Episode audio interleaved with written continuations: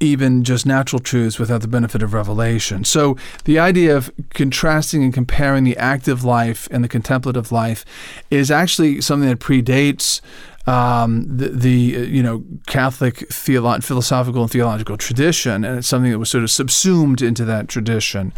Now uh, there is, of course, also the vita mixta, the the mixed life, which has some aspect of of each of these.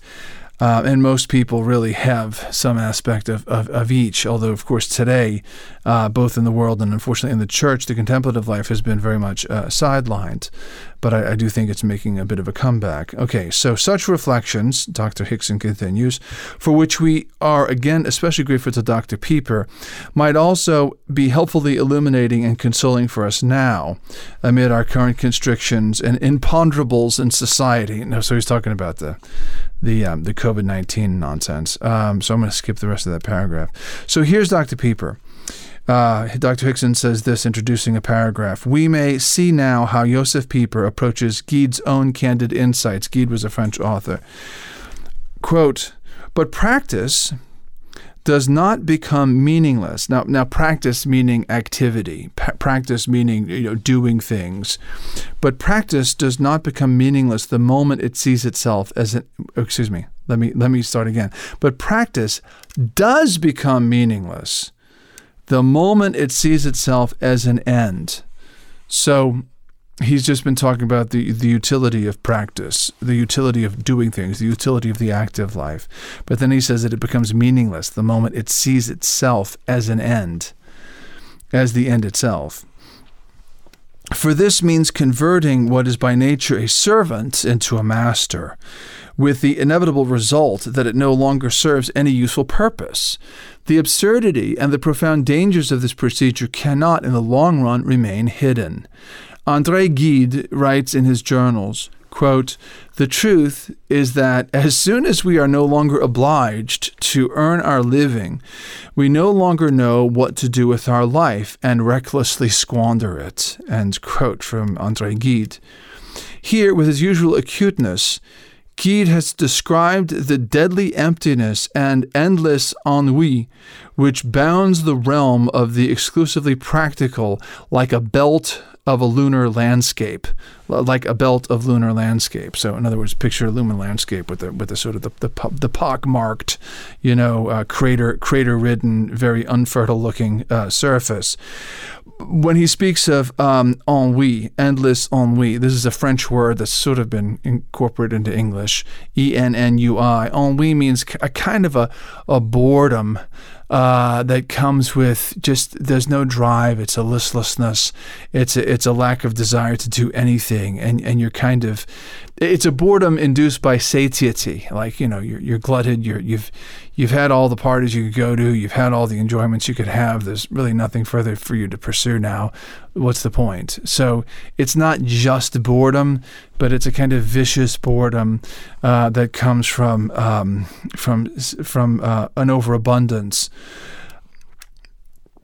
so this is a this is an important point. This is a very you know I guess you might call it a first world problem when people are um, they, they've they've worked hard, they've labored, they've stored up stuff, and uh, they get all the happiness quote unquote that they can out of the stuff, right out of the material things, and then they sort of wonder what's it all about. And according to Andre Gide, there are people who work all their lives and then they retire and just don't know what to do with themselves.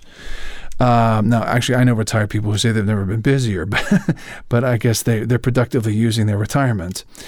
Um, okay, so this is the destruction, this, this, this terrible lunar landscape. This is the destruction which results from destruction of the via completica. I'm sorry, vita contemplativa. So the vita compl- um, hmm, contemplativa is the contemplative life. So as a, as distinguished from the vita activa, huh? So, because we've destroyed the concept of the contemplative life, even among active folks, even among lay folks, even among people, quote unquote, in the world, we've destroyed a concept of contemplation. Therefore, they have this endless ennui. They don't know what it's all about because they've got all their toys and those toys aren't making them happy anymore.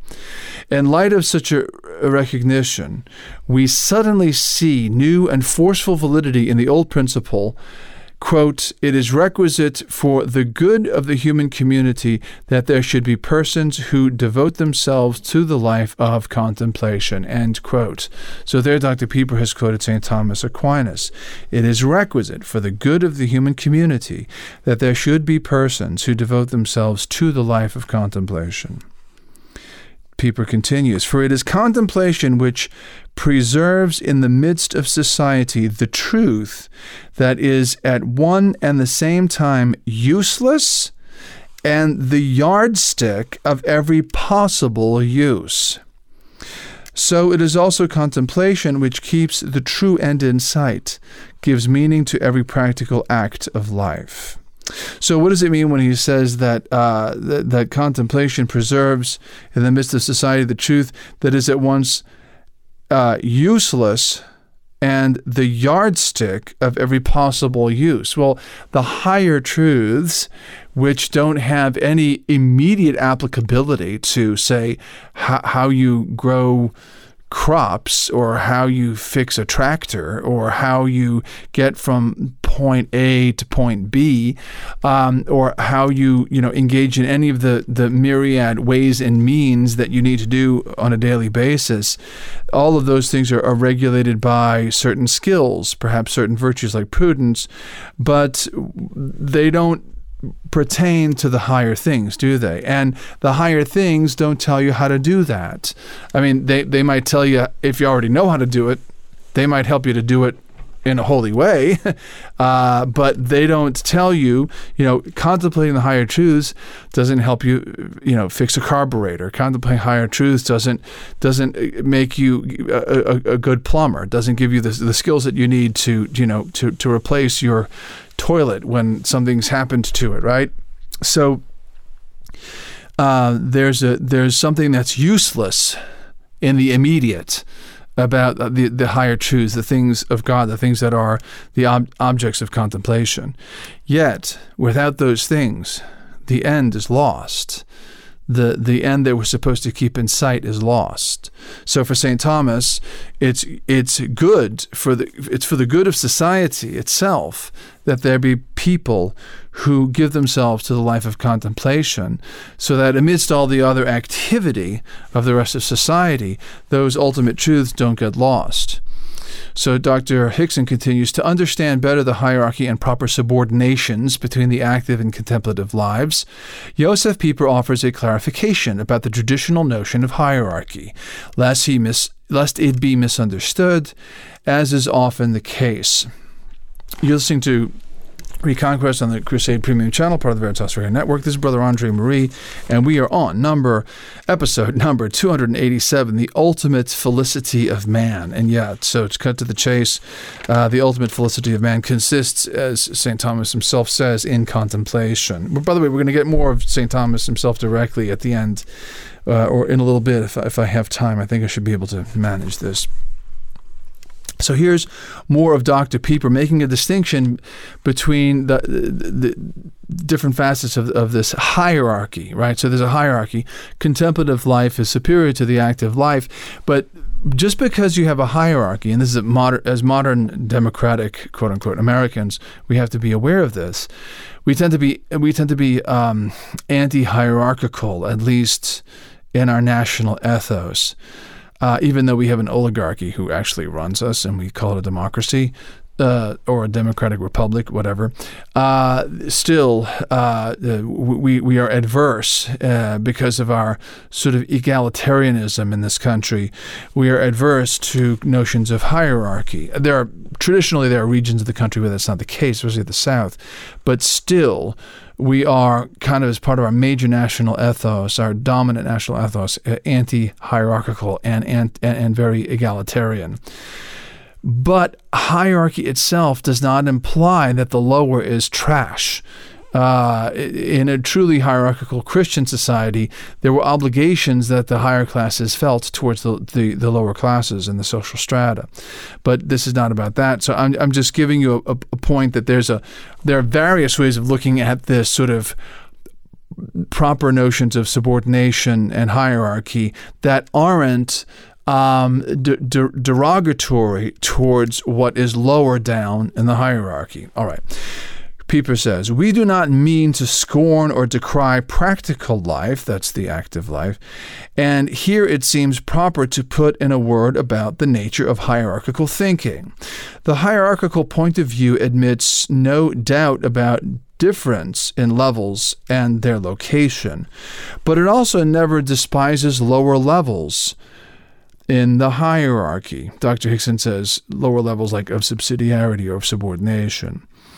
Thus, the inherent dignity of practice, as opposed to theoria or theoria, meaning it's the word that we get theory from, but it kind of meant contemplation in Greek.